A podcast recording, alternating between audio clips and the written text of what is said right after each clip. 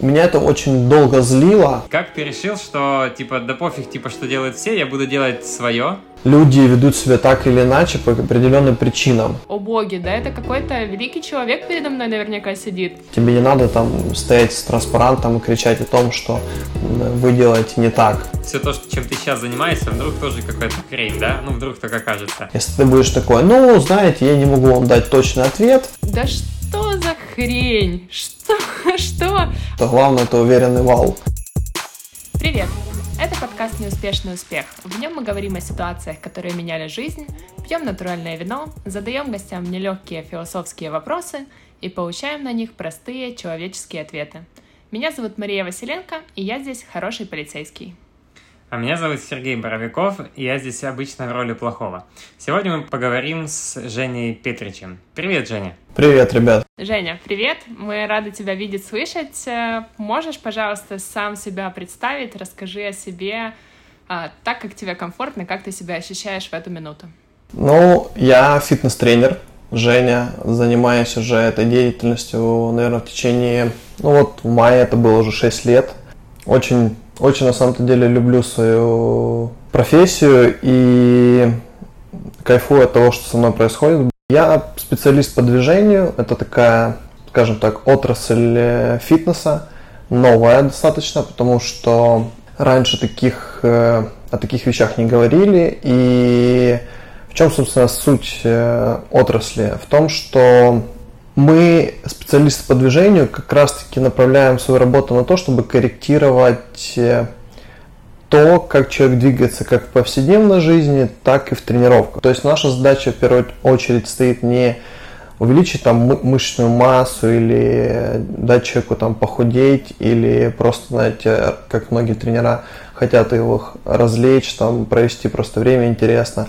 В первую очередь наша задача это поставить э, движение которой он пользуется в течение дня для того, чтобы избавить его от каких-то болей, возможно, дискомфортов, чтобы сделать его жизнь лучше, чтобы продлить его спортивное долголетие, чтобы он мог там в 50-60 лет играть с внуками и не испытывать никаких проблем, потому что в большинстве случаев э, фитнес-тренера как раз таки этим не занимаются, а они выступают в качестве каких-то какого-то такого тамады, который просто проводит весело время со своими клиентами, развлекает их, но не фокусируется на самом важном. Потому что по факту... Слушай, больш... ну я хожу к тебе на тренировки, и ты очень хороший тамада. Не знаю, почему ты наговариваешь. Да, но это не первоочередно. На самом деле, как бы тренер это э, сумма разных качеств. И одной компетентностью тут не обойтись. Ты, конечно же, должен быть интересным собеседником, хорошим психологом, ты должен постоянно ловить вайп своих клиентов, поддерживать его или наоборот разгонять э, в сторону чего-то противоположного. То есть, если он пришел там с плохим настроением, то должен найти те, знаешь, точки воздействия, чтобы он почувствовал себя лучше. Но для меня раньше это было болью, потому что мне не хотелось, знаешь, как служить людям в качестве какого-то клоуна и, знаешь, человека, который будет их просто развлекать. Мне хотелось давать им э, какую-то какую пользу, но потом, наверное, за последний вот год я понял, что по факту это тоже, в этом тоже есть польза, и мое влияние как человека авторитетного в их жизни на даже на их психологическое состояние, оно, наверное, все-таки первостепенно уже после каких-то воздействий на их э, физиологию, да, то есть для меня сейчас очень важным фактором является как раз-таки работа с их э, психологией, потому что люди приходят и они в своих каких-то проблемах, каких- каких-то рутинных вопросах, и очень часто, что тренировки для них являются выходом – есть они могут психологически разгрузиться, провести время в какой-то компании, если, например, групповая тренировка в компании единомышленников, э, ребят, которым это все интересно, просто погнать беса, посмеяться, пошутить, э, послушать там хорошую музыку, э, просто отвлечься. Вот. Или же, если это, например, персональные тренировки, то человек приходит и ему хочется либо высказаться, либо получить какой-то совет, какую-то какую-то пользу да, тренера, которая, ну, она неощутима вот первично. Потому что у меня, я приведу пример, у меня есть клиенты, которые очень запаяны там на работе, то есть они довольно невротичны, да, и запаяны на работе, запаяны на каких-то своих э, домашних проблемах. И вот э, как раз таки я понимаю, что я могу их тормозить и давать им возможность взглянуть на мир шире. Слушай, но ты себя так очень четко идентифицируешь как э, тренера, да? Да. И вот интересно, как ты попал вообще в эту профессию и насколько ты чувствовал тогда, когда попал, что это там какое-то твое приз... призвание, или ты уже втянулся и как бы натянул на себя эту роль по ходу? Да, действительно, это вот вопрос идентификации довольно щепетильный, потому что когда ты говоришь о себе как о личности, ты, по идее, должен говорить себе в первую очередь как о э, Жене Петриченко, Жене Петриче или как-то иначе. Но всегда мне, я задавался вопросом, а нужно ли привязывать к этой идентификации свою профессию. Но по факту это та вещь, с которой ты работаешь больше всего времени, это то ремесло, которым ты занимаешься и вкладываешь в это как можно больше своих усилий. Это то, как люди тебя идентифицируют э, извне. И я думаю, что если человек говорит в первую очередь о себе как о каком-то специалисте, профессионале в каком-то деле, это, наверное, правильно.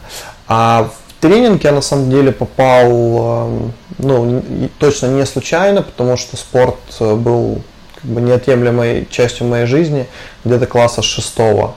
У меня довольно-таки ну, такие с натяжкой отношения с отцом, и это, знаешь, история о том, когда тебя не хвалят, э, тебя как-то не никак, знаешь, всегда присутствует э, какая-то негативная реакция на твои действия, да, плохие условно, но никогда не присутствует какой-то позитивной реакции.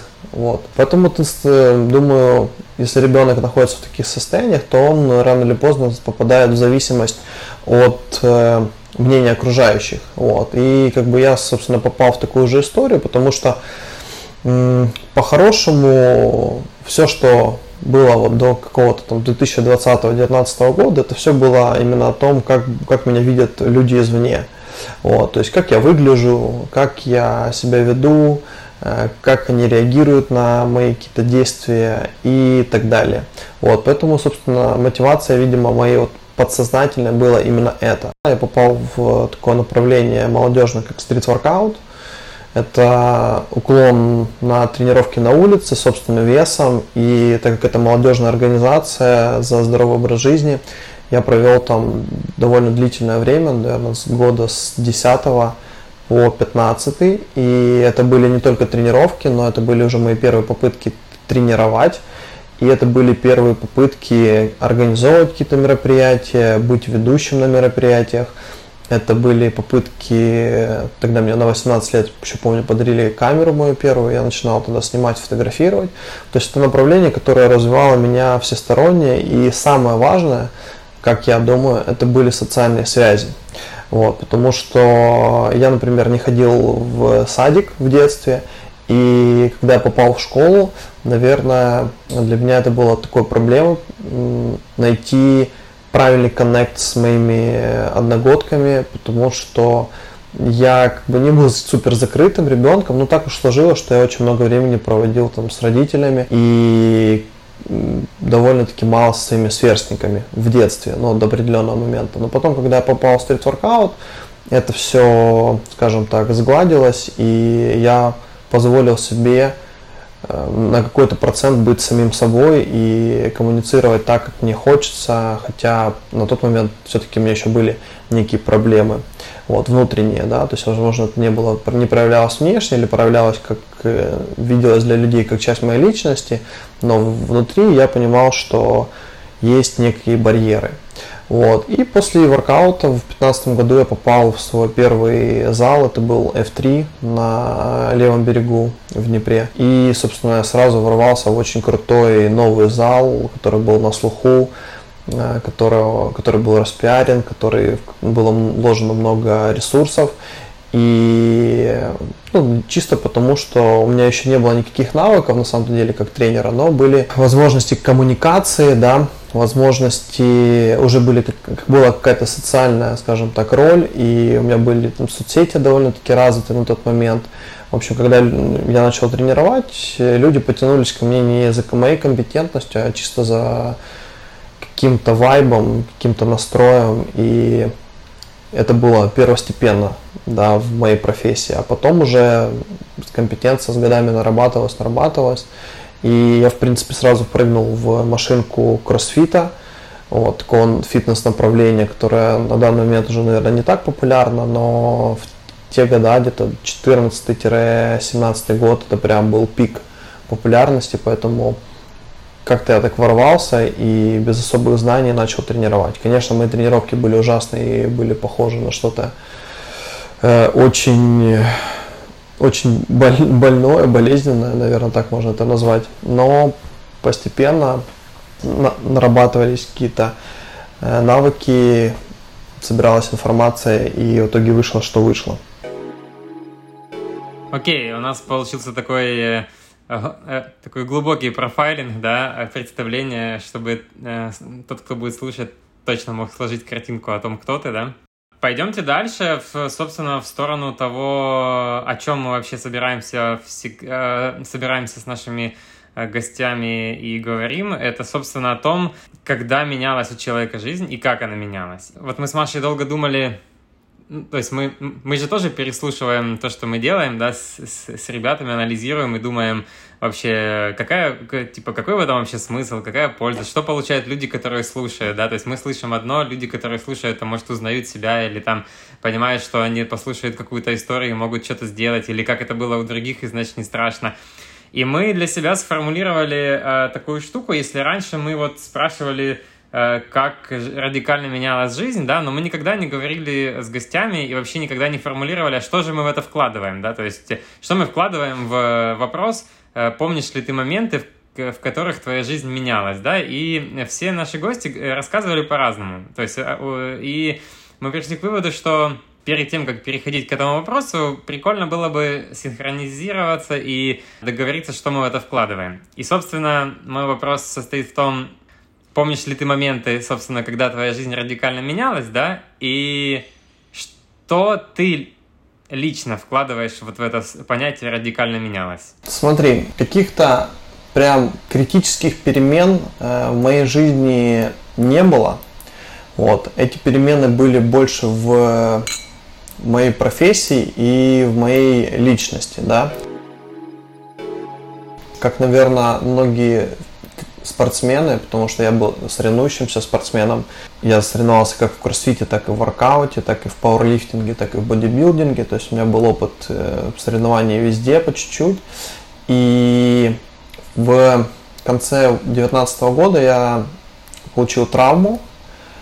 И это очень интересный момент, потому что травма не была какой-то, знаешь, она не сопровождалась болями, дискомфортом или еще чем-то это был больше такой психологический момент, потому что я не мог делать движение над головой.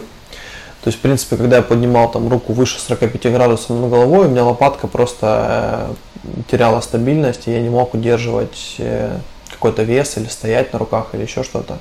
То есть в этот момент для меня полностью закрылась, э, скажем так, моя карьера как спортсмена. И я не знал, сколько времени понадобится на то, чтобы восстановиться. И я понял, что в этот момент, что как бы спорт это, конечно, все классно, соревнования это, конечно, все круто, ты в центре внимания. Это, собственно, возвращаясь к тому моменту, почему я, собственно, пришел в фитнес, да, потому что ты в центре внимания. Э, ты побеждаешь, э, ты тешишь свое эго, но вот тут ты понимаешь, что твоя жизнь это не вот только про вот это вот не только про твое эго, не про, только про твое ЧСВ, это про то, чем ты, собственно, можешь заниматься вне зависимости от твоего физического, финансового, психоэмоционального состояния и прочего-прочего. То есть то ремесло, которым ты бы занимался даже там в 60-70 лет, и люди бы все равно к тебе приходили. Вот. И я перестал тренироваться, то есть я сейчас практически ничем не занимаюсь в плане спорта. Я иногда там занимаюсь борьбой очень аккуратно. И, в принципе, там моя травма восстановилась, но я понял, что соревнования для меня закрыты и неинтересны больше как вообще вид деятельности. И второй фактор – это то, что я начал осознавать, что мои коллеги, как и я, э, своей низкой компетентностью приводят людей к вот подобным ситуациям, когда они травмируются и не могут продолжать какую-то деятельность.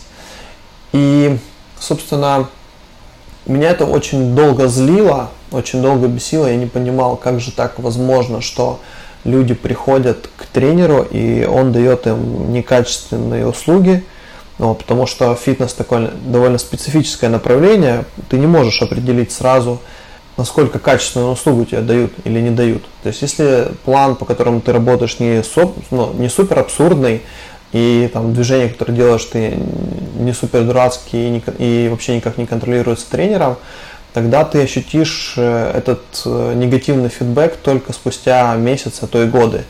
И вот это самое страшное, потому что люди приходят с э, определенными с определенной спецификой в своем теле, а спустя там год-два они уходят с показателями, которые хуже. Хотя они думают, что они себя оздоравливают, но на самом-то деле все происходит не так. И вот все направления, которые в фитнесе мы сейчас видим, они по факту являются такими довольно спорными, что касательно здоровья, да, и они, соответственно, все специфические, потому что в природе мы -то не, там, не занимаемся подъемом тяжестей или каким-то высокоинтенсивными нагрузками – вот, у нас есть как бы определенный ряд врожденных вещей, которые, с которыми мы работаем в течение жизни, там, как ходьба, бег э, и подобные задачи. Но как бы такого, такого вот направления, которое предоставляет, например, там, пауэрлифтинг или кроссфит или бодибилдинг, оно по факту нигде не пересекается с повседневной жизнью, хотя люди говорят о том, что оно очень применимо в, в жизни. Вот. И, собственно, этот момент в 2019 году, это было в декабре, он как раз-таки поменял мое отношение как к своей э, специальности, так и к тому, чем я буду заниматься в ближайшие годы. Расскажи подробнее про вот это чувство. Ты говоришь, ты злился, а, ты долго злился. Э, как ты с этим справлялся? Куда ты девал эту злость? И понимал ли ты причины этого? Ты вообще контролировал ты это или нет? И, и в общем, как ты с этим справился? На тот момент вообще никак не контролировал. У меня мой Инстаграм, наверное, является моим дневником рефлексии, как говорят в психологии.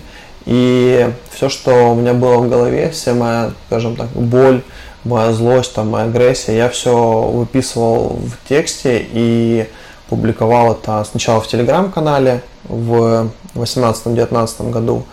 Потом как-то я забросил эту историю, и вот уже там в, начале, в конце 2020, в начале 2021 я начал больше вести свой инстаграм и продолжил как бы всю эту штуку там.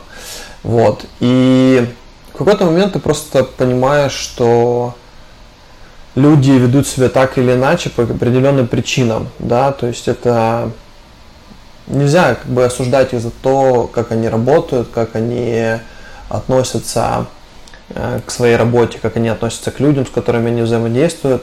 Э, нельзя осуждать, потому что на то есть определенные причины, определенный путь, который они прошли, и нужно иметь уважение к нему и понимать, что ну, они не могут иначе. То есть это как э, человеку, который курит, пытается постоянно навязать то, что он дурак, что он гробит свое здоровье, но это его выбор, и ничего ты с этим не можешь поделать, да, то есть ты только будешь усугублять ситуацию, вот, то есть по факту это вопрос о принятии, о принятии людей вокруг. Слушай, но да, я, я, я правильно понял, что ты как бы залился на весь мир, да, на, на весь свой фитнес-тренинг, ну вот на, на, на вот этот кусочек твоего мира, да, и, ну, если я правильно вообще как бы оцениваю то, что происходит, в какой-то момент ты решил создавать свой мир, да? ты решил вот делать то, что... Э, то, то есть ты сначала пытался это объяснить всем, то, что ты думаешь, видимо, там был какой-то фидбэк, видимо, э, кто-то хейтил, кто-то нет, и потом в какой-то момент, вот мне просто интересно, как это происходило э, вот как-то физически, как ты решил, что типа да пофиг, типа что делают все, я буду делать свое? Это пришло с пониманием того, что Ну, ты ничего не поменяешь. Мир как бы какой есть, такой он есть. Люди вокруг тебя не изменятся чисто потому, что ты этого хочешь. И почему бы не транслировать свое видение? Кому-то это понравится, кто-то это оценит, кто-то нет, но по факту это самый выигрышный вариант. То есть э, тебе не надо там стоять с транспарантом и кричать о том, что вы делаете не так. Ты просто показываешь, как, как ты это видишь, да, и они уже оценивают, правильно это для них или нет, принимают они это или нет. И на самом деле у меня довольно-таки плохое отношение с э, большинством тренеров, вот, потому что люди, которые остались на уровне развития 2005-2007, а то и 90-х годов, они не, приним, не принимают то, о чем я говорю, и только некоторые мои коллеги, там, я могу их перечислить там, в Днепре, даже в Украине, там, на пальцах э, двух рук, может быть ног еще. Вот. И, и сказать, что вот они действительно пытаются какие-то нововведения вносить в фитнес и говорить о иных вещах, а не о тех, что транслировались и были общепринятыми раньше. Вот, поэтому да, действительно, я начал э, создавать свое направление. Это была просто сумма всей моей информации, которая была у меня в голове, всех э, направлений, э, с которыми я раньше состыковался каким-то образом. Плюс я начал подключать э, физиотерапию и ездить на семинары по разным методам реабилитации для того, чтобы брать оттуда какие-то вещи и, скажем так, уже заранее заниматься предупреждением определенных проблем со здоровьем у людей. И таким образом, собственно, я понимаю, что формируется такой, знаешь, авторский класс, который э, сможет э, собрать в себе воедино разные направления. Но как бы я знаю, что параллельно с этим этим же занимаются многие-многие мои коллеги. Там, вот, я знаю, в России много ребят, которые тоже в таком формате работают, то есть они не берут во внимание какое-то определенное направление, а работают э, в своей, в своей теме. И это на самом деле можно объяснить там, физиологически, потому что твое тело там, не понимает э, разницы между движением там, подтягивания на, например, турнике или, там, или тяги э, блока там, в тренажере. Вот, то есть по факту ты можешь делать всевозможные вещи, и главное, чтобы это никак не выбивалось из контекста того, что нам дано природой, и было максимально естественным. Ты, в общем, интересно сказал по поводу соревнований, и я знаю, что у Сережи диаметрально противоположная точка зрения по поводу соревнований. Мне было бы интересно немножко услышать вашу дискуссию на этот счет. Поэтому, Сережа, можешь рассказать свою мотивацию, почему ты участвуешь в соревнованиях? Почему ты считаешь, что это важно? В общем, э, э, что я думаю по поводу соревнований? Я вообще, я никогда в жизни не соревновался до 20, там, каких-то, не знаю, 7 лет, и потом я попал в плавание, и э, после того, как я попал на первое свое соревнование, там была такая история, что я, я как бы случайно попал к тренеру, который там чемпион мира, пловец, там, в общем, кучу, важ... кучу каких-то вот таких вот спортивных достижений, и он мне сказал, э, буквально там э, на второй или на третьей тренировке, что ты типа, если ходишь ко мне, то ты участвуешь в соревнованиях. А я думаю, а я никогда в жизни не участвовал, там, не в детстве, то есть у меня ну, это были, ну, видимо, какие-то проблемы с этим. Но и, и для меня это было как бы страшно, зачем, вообще, зачем все это, непонятно и так далее. И в итоге, через месяц после того, как я, я, я, пришел, я никогда не плавал, понятно, я не умел плавать, ну, я, я умел купаться, но не умел плавать, да. И я поехал на, на первые свои соревнования, и я охренел. Я, я, я такого, вот, вот такого, даже не знаю, как это словами сформулировать, но какой, какого-то влияния на тело я не ощущал никогда за всю свою жизнь, прожив до вот этого момента. Тогда я еще не осознавал, что происходит, тогда я еще не умел чувствовать себя, я не мог это объяснить. Мне просто было прикольно, классно, и я уехал оттуда с желанием еще раз это повторить. При том, что Соревнование это было, ну, это было ужасно. Это был ужасный бассейн. Я, я не умел прыгать с тумбочки. Я упал, эм, эм, эм, мне разрешили прыгнуть просто в воду рядом вот с бортика. У меня спали очки, я еле доплыл, я чуть там не сдох. Но но я когда приплыл, вот это, там, видимо, адреналин, там все вот эти, что там, в общем, какая-то история происходит с телом, которая не происходит в обычной жизни. И все, и с этого момента уже прошло много лет, много, уже лет 8. Я Э, я долго плавал, ездил там на чемпионат мира, в, там, понятно, в любительской категории, это мастерс, но там чемпионат Европы, мира, но это все теперь является неотъемлемой частью какой-то моей жизни, и мне кажется, это вообще то, на чем, э, ну, э, тут, тут еще нужно понимать вообще, как я живу, да, и в каком таком, каком-то таком психологическом напряге, что ли, и это все позволяет мне строить, ну, то есть это же вот, э, мы живем в основном головой, в моем понимании, да, то все, все, то, что мы, все то, что мы живем, отношения, все, что мы видим, все у нас в голове, да, а тело, оно как будто бы отдельно. Оно хочет пить, оно хочет в туалет, оно там что-то это, оно как будто бы отдельно живет, и э, вот соревновательная часть, это как бы в моем понимании развитие именно вот этого скафандра. И я и дальше продолжаю это делать практически каждую неделю, каждый месяц. Это у меня по-любому какие-то соревнования есть. И, собственно, ну вот какая-то такая у меня философия в эту сторону. Ты как это воспринимаешь? У тебя это как-то по-другому ощущалось, происходило? Ну, смотри, я на самом деле до сих пор соревнуюсь, но это соревнование в джиу-джитсу, потому что я в 2019 году где-то в августе начал заниматься этим направлением борьбы, и у меня были одни соревнования, вот сейчас я еду на другие соревнования. Хотя это очень травматично, довольно-таки опасно и скажем так, наверное, не лучшее мое решение, хотя я понимаю, что это принесет мне некоторые, э, некоторые инсайты в плане навыков, да, почему? Потому что я понимаю, что в состоянии стресса ты открываешь для себя совершенно иные аспекты того направления, которым ты занимаешься, собственно, соревнования как пиковый стресс, они являются довольно-таки хорошей тренировкой, потому что за одни соревнования ты можешь понять те вещи, которые ты годами не можешь понять в тренировках. И, или же там, не знаю, или же там прокачать какие-то свои психологические э, моменты в, с, например, там, ну, вообще это соревнования это больше, не, не какие, это вот про конфликт, да, про то, как ты работаешь с конфликтом, на, насколько ты стрессоустойчивый. И большинство людей, если мы посмотрим, вот, например, это когда-то был мем в, инсте, что лондонская там, школа бизнеса выпустила меньше выпускников, чем э, питерская школа по дзюдо.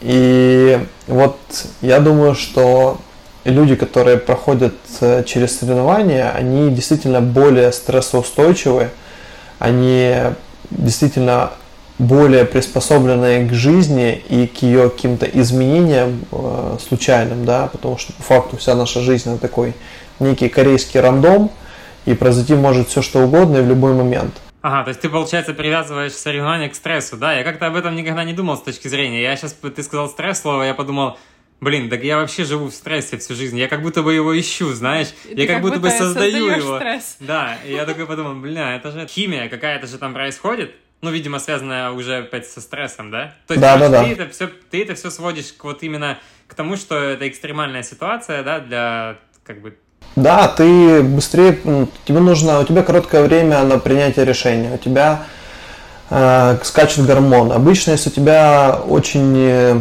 такое средний, ну, скажем, условно, у тебя уровень кортизола там сколько-то там единиц, допустим, 10. В норме у тебя должно быть там, например, 5. Вот. Ну, я не знаю референтов точных, но, допустим, вот так вот. И после пикового стресса э, твой кортизол падает до уровня ниже того, который у тебя был. То есть было 10, там пик до 20, допустим, спускаемся ниже, и, соответственно, как, э, как железы, так и рецепторы, они начинают работать по-другому. То есть железы израсходовали кортизол, а рецепторы, наоборот, пересытились. И ты вот даже если провести аналогию с каким-то повседневным стрессом, ты можешь залезть в холодную ванну утром и понизить свой кортизол там до значений, которые смогут держать тебя в состоянии спокойствия весь день. То есть ты будешь э, вообще спокоен, как удав, и какие-то решения, там, не знаю, экзамены, тесты и прочее, прочее, они будут для тебя совершенно чем-то обыденным и не будут вызывать у тебя никаких эмоций. Вот. Но как бы это так в теории.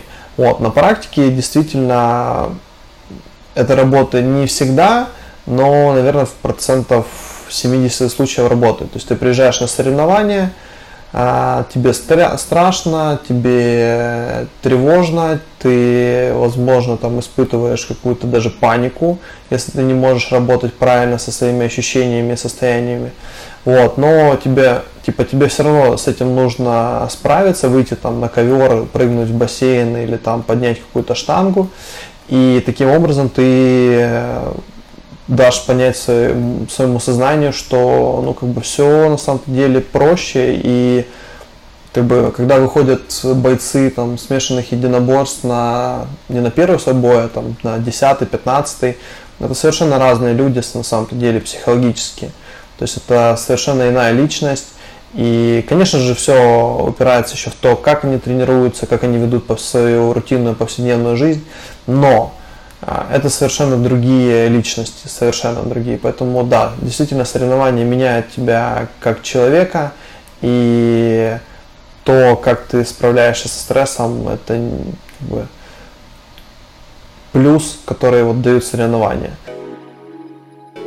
На самом деле, да, я вот именно, я, я это а, опустил этот момент, думал, он будет слишком какой-то какой-то пафосный по поводу того, что после каждого соревнования я прямо, ну, это, раньше я не ощущал, это было мне, просто мне кайфово было, но сейчас я прямо очень чувствую, что как будто бы рождается новый человек, потому что что-то в голове меняется, прямо то ли там что-то связи, какие-то новые растут, и биологически это вообще другой человек. И вот с каждым разом, чем дальше, тем дальше, и тем он становится другим. И самое интересное, что, я не знаю, может, ты знаешь, но по ходу эм, очень сложно создать условия не соревновательные, чтобы человек, чтобы человек менялся. И получается, многие люди живут всю жизнь в каком-то одном биологически условном состоянии, психологически там которые умеют там стресс обрабатывать, я уже теперь буду пользоваться этим словом, стресс, но они как-то реагируют одинаково, у них уровень устойчивости одинаковый, да, и они никогда себя никуда не передвигают. Но я не согласна, потому что сейчас мы взяли соревнования как единственный какой-то катализатор э, стресса, и мне кажется, что это некорректный тезис, потому что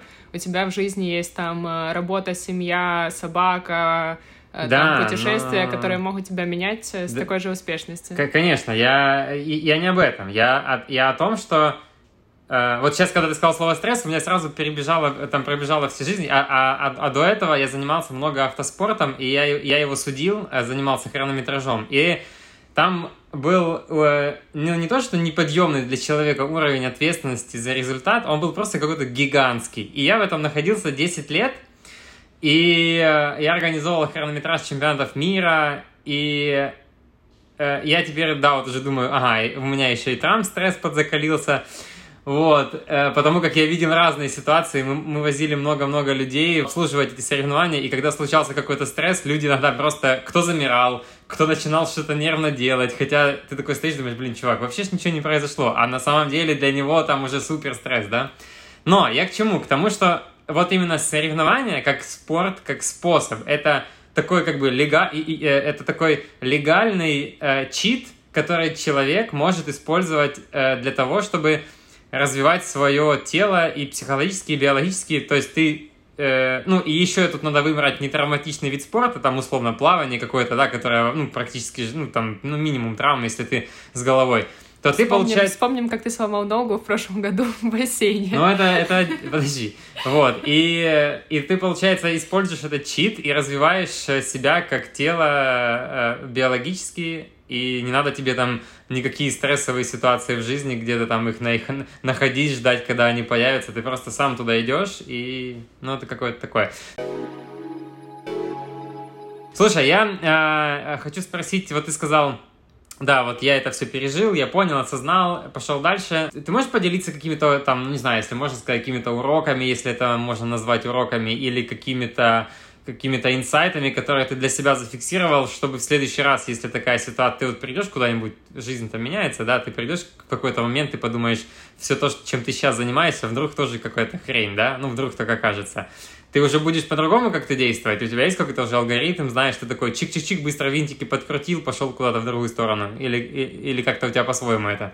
Слушай, ну да, я для себя выделил несколько пунктов. И первым, собственно, как я уже говорил, это та радикальность, которой не должно быть в твоей жизни. Вот. Но это не так, что у тебя биполярка, и ты бросаешься от одного, от одного решения к другому. Это то, что ты очень гибок и готов э, сказать себе и окружающим, что ты ошибся, и окей, если я ошибся, покажите, как мне надо сделать. Я разберусь и буду делать это правильно. То есть радикальность, возможно, в, как в данной точке пространства времени, да, она важна, потому что это еще момент то, как тебя воспринимают люди, потому что если ты будешь такой, ну, знаете, я не могу вам дать точный ответ, вот, я, кстати, писал по поводу этого пост, что люди очень воспринимают э, тех, кто знает, куда они идут, то есть тех, кто знает, что они хотят от этой жизни, э, какие, что они уверены в своих решениях, и когда ты говоришь, что надо вот только так и никак иначе, вот здесь и сейчас, они такие, а, окей, да, этот парень уверен, я понял, я буду его слушать. Это вообще моя любимая тема, просто любимая, потому что я раньше тоже постоянно велась на это. Мне казалось, что если человек говорит с очень серьезным лицом, он знает, о чем говорит, а потом меня просто прошибло, что эти люди просто умеют делать серьезное лицо, и, и я и я это, я тоже писала насчет этого поста, меня это дико поразило, потому что я э, как бы из-за своей работы я очень часто провожу интервью с людьми, и я вот так с ними общаюсь, как мы сейчас с тобой общаемся, а потом я читаю транскрибации, то есть у меня уже нет образа человека, я уже не вижу его, я не слышу его интонации, я не вижу, с каким лицом он это говорит. И я читаю просто текст, то есть просто суть. И я читаю и думаю, да что что за хрень? Что? Что? Хотя, когда я слушала человека, я думала, о боге, да это какой-то великий человек передо мной наверняка сидит. Вот, потому что просто уверенный посыл. И это, конечно, очень классная штука. Она работает в обе стороны, да, но интересно. Мой друг когда-то говорил, что главное это уверенный вал.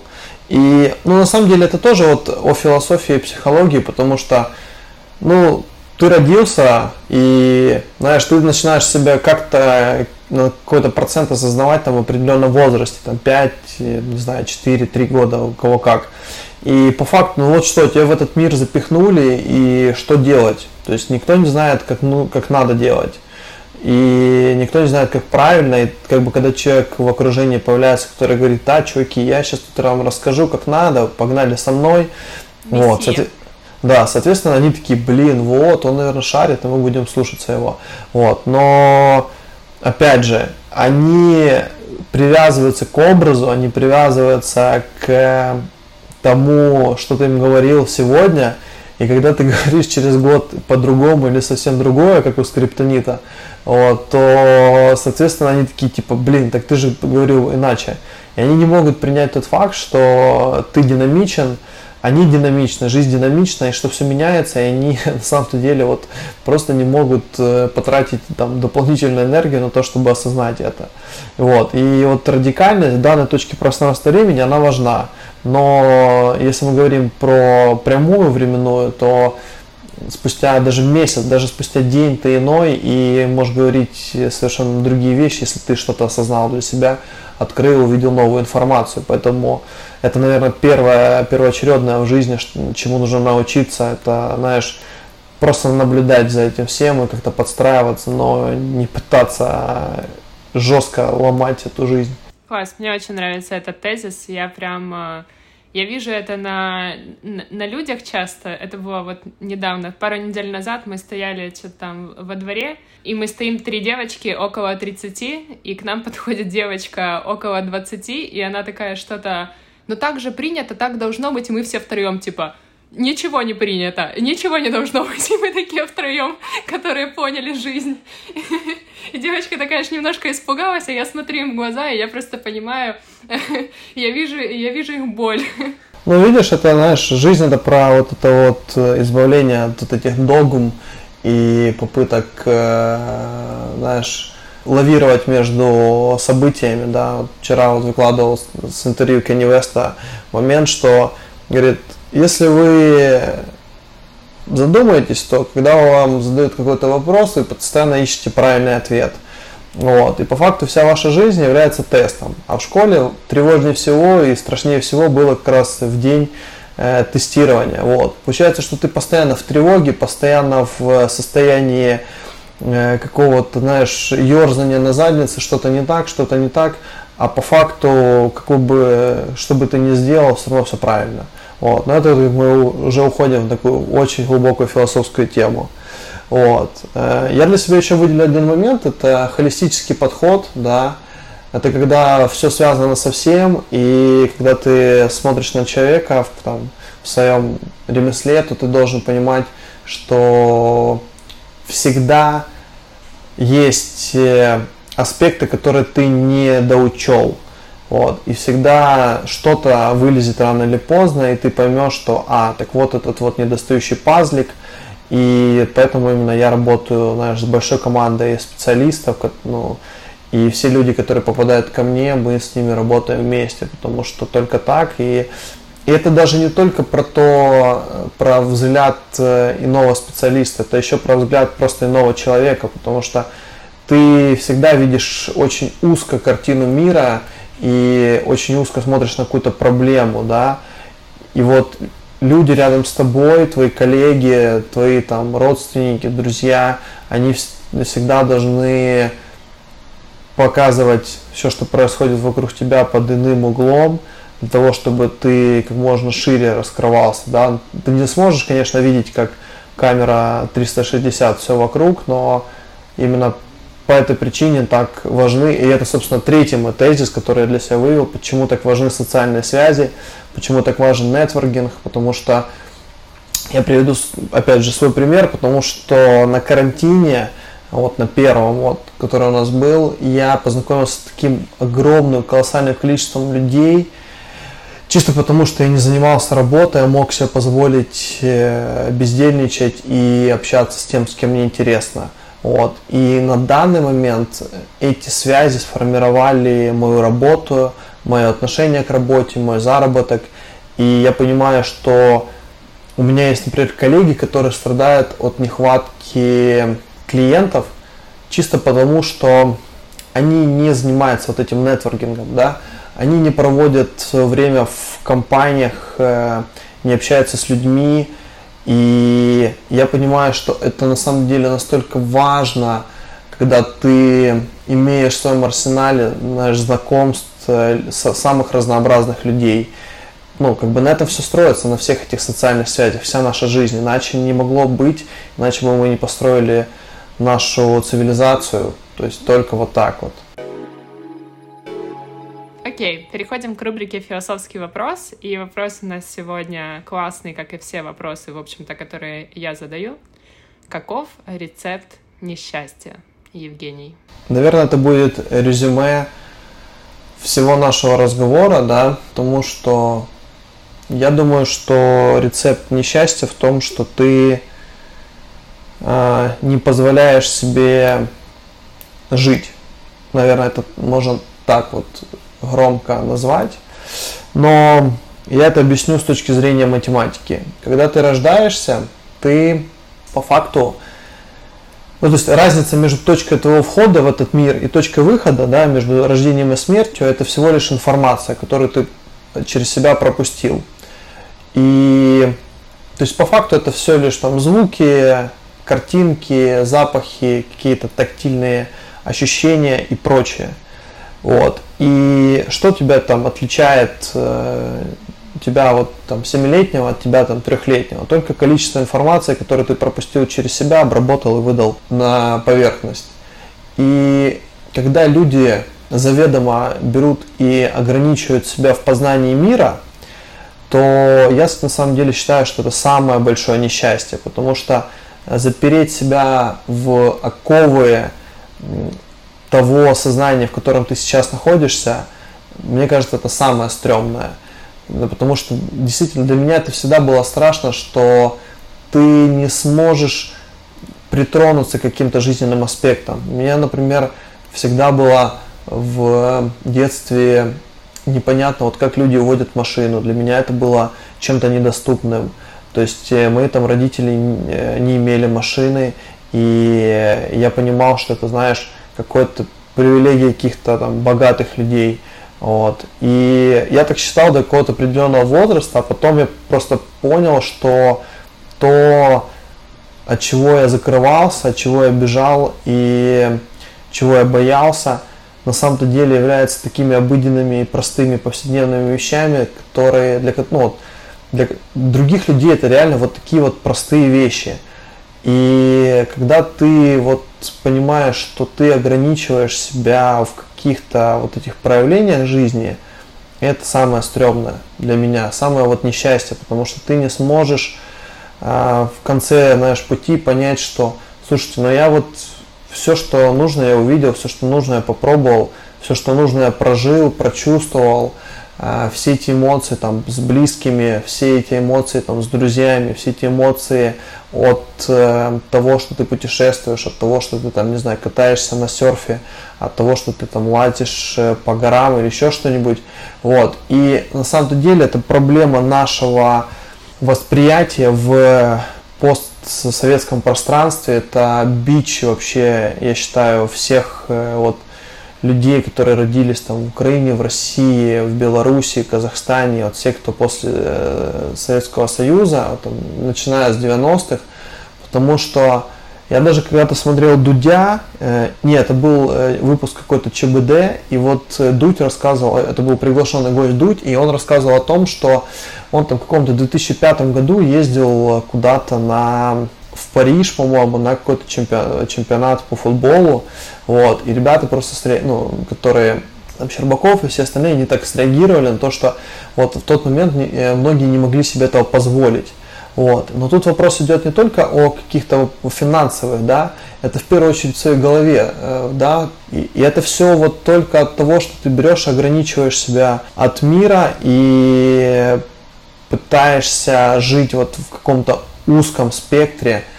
И я думаю, что это самое, наверное, такое стрёмное, да, и я думаю, что ты в конце своего пути сюда будешь жалеть об этом, потому что мы с вами все как бы находимся в рутине и очень редко думаем о таком, такой вещи, как смерть. И, наверное, ну, я, например, об этом думаю каждый день. Я думаю о том, что я когда-нибудь умру. Я помню, когда смотрел что-то интервью, они говорят, типа, что, вот, чем, о чем ты думаешь каждый день? Да, вот единственная вещь, о которой ты реально задумаешься каждый день. И вот многие люди говорили, что это смерть, потому что для них это является самой большой мотивацией. И, наверное, все вот эти религии, которые, с которыми мы сталкиваемся, они все показывают нам, что жизнь, она бесконечна, что мы там умрем и будем там перерождаться, или там попадем в рай, в ад, или еще что-нибудь. И, но по факту, если взять научный подход, то все, это забвение, все закончилось. И вот то, что ты воспринял, да, в себя, та вот информация, это самое вот интересное и кайфово. И я думаю, что только в этом вот э, несчастье, если ты закрылся от этого, закрылся от жизни. То есть тебе дали жизнь, а ты ее не принимаешь и пытаешься сделать ее сухой, неинтересной. Вы не поверите, но я сегодня думала о смерти. Короче, я думала в контексте того, что мы постоянно боимся умереть, ну, потому что я прям чувствую иногда, что я боюсь умереть, я там, типа, вижу, вот мы смотрим сериал, и там женщина попала под машину и умерла. И я такая, блин, я бы очень не хотела быть этой женщиной, типа, как, и все, и что? Я же, типа, еще ничего не успела, а что, ну, типа, в смысле?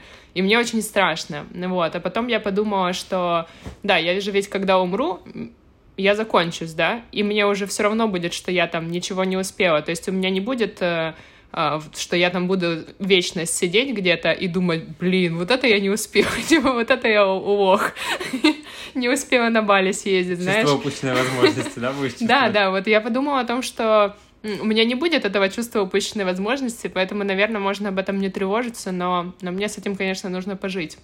Вот, а по поводу рецепта, я думаю, что, наверное, это мысль, дублирующая Женю, но я думаю, что самое страшное — это пытаться постоянно подстроиться под чьи-то ожидания, под ожидания там близких людей, социума, каких-то концептов, в которых мы живем, потому что мы действительно в этом всем теряем свои какие-то желания, мы теряем себя, свою личность, э, точнее, мы даже не можем ее найти в таком, в таком формате, вот, и проживаем свою жизнь, э, соответствуя чему-то, чему на самом деле не имеет смысла соответствовать. Да, но есть большая проблема, что о том, что ты вообще живешь какую-то жизнь, задумываются не все. То есть много, как Мы ты, хотели ты, не хейтить ты, людей. Ты мне говорила не обобщать. А сейчас я не могу понять, как не обобщать. Как надо сказать? Те люди, которых я встречал, вот так надо сказать. А, короче, я буду обобщать. Нет. В общем, лю- люди просто как будто бы встают утром и идут ложиться спать и даже не думают, что они живут жизнь, понимаешь? То есть, ну, чтобы начать о чем-то задумываться, надо хотя бы понять, ну, типа, что есть начало, конец и все вот эти вещи, про которые Женя и вы говорите. Хорошо, спасибо тебе большое. Это было классно и искренне. Мы рады, что ты сегодня пришел к нам. Мы рады, что ты э, разорвал свою цепочку алкогольного э, бездействия недельного и... Э... Да, это, это, это, это, это надо на, вот так вот на звуке сделать, да? Отлично. Спасибо, пока. Пока. Все, пока, ребят, спасибо большое. Спасибо, что послушали. Подписывайтесь на наш подкаст, ставьте оценки, пишите отзывы, рассказывайте о нас друзьям в Инстаграме и будьте счастливы. Пока.